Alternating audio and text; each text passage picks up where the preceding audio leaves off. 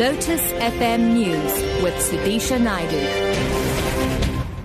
Nine o'clock, good morning. Tshwane bus services commuters in Pretoria have been left stranded as bus operators who are members of the South African Municipal Workers Union downed tools. The protest is due to the city of Tshwane's decision that they must carry cash and sell tickets in their buses. City of Tshwane spokesperson Lindela Mashigo urges commuters to seek alternative transport. Is anticipated that about 80% of the city's bus routes will be severely affected by the ongoing disruption. Therefore, commuters are urged to make alternative transport arrangements. The strike action comes after a decision was taken by the city that the drivers should continue carrying the money bags and sell cash tickets in their respective buses, whilst an alternative system of fare collection is being investigated.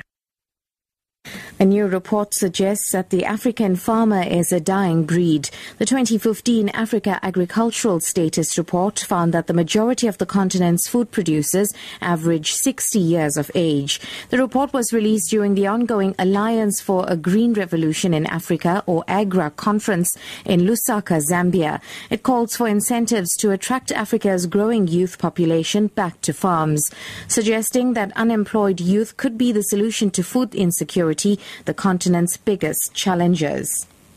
There is the need to rebrand uh, the agricultural sector in order to reverse the youth uh, disinterest, the myth that has been referred to uh, in agriculture, by changing the perception of farming from farming being seen as drudgery for old people to farming being seen as business and young farmers being seen as entrepreneurs.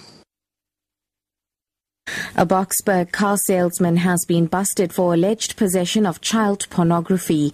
The man was arrested at his workplace yesterday afternoon after police established that he had child pornography on his laptop. Police say the suspect's house was subsequently raided and several items were seized. The 39 year old is expected to appear in the Boksburg Magistrates Court tomorrow. And wrapping up, South Africa's elderly population is projected to double by 2050. According to a World Health Organization report, the proportion of South Africa's population aged 60 or older will double to 15% of the country's population over the next 35 years. President, presently, the number of South Africans 60 years or older sits at around 4 million people. The WHO estimates that over 38% of South Africans between the ages of 65 and 74 have have limitations.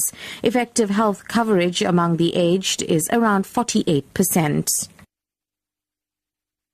Top story Tshwane bus services commuters in Pretoria have been left stranded as bus operators who are members of the South African Municipal Workers Union downed tools. For Lotus FM News, I'm Sudisha Naidu.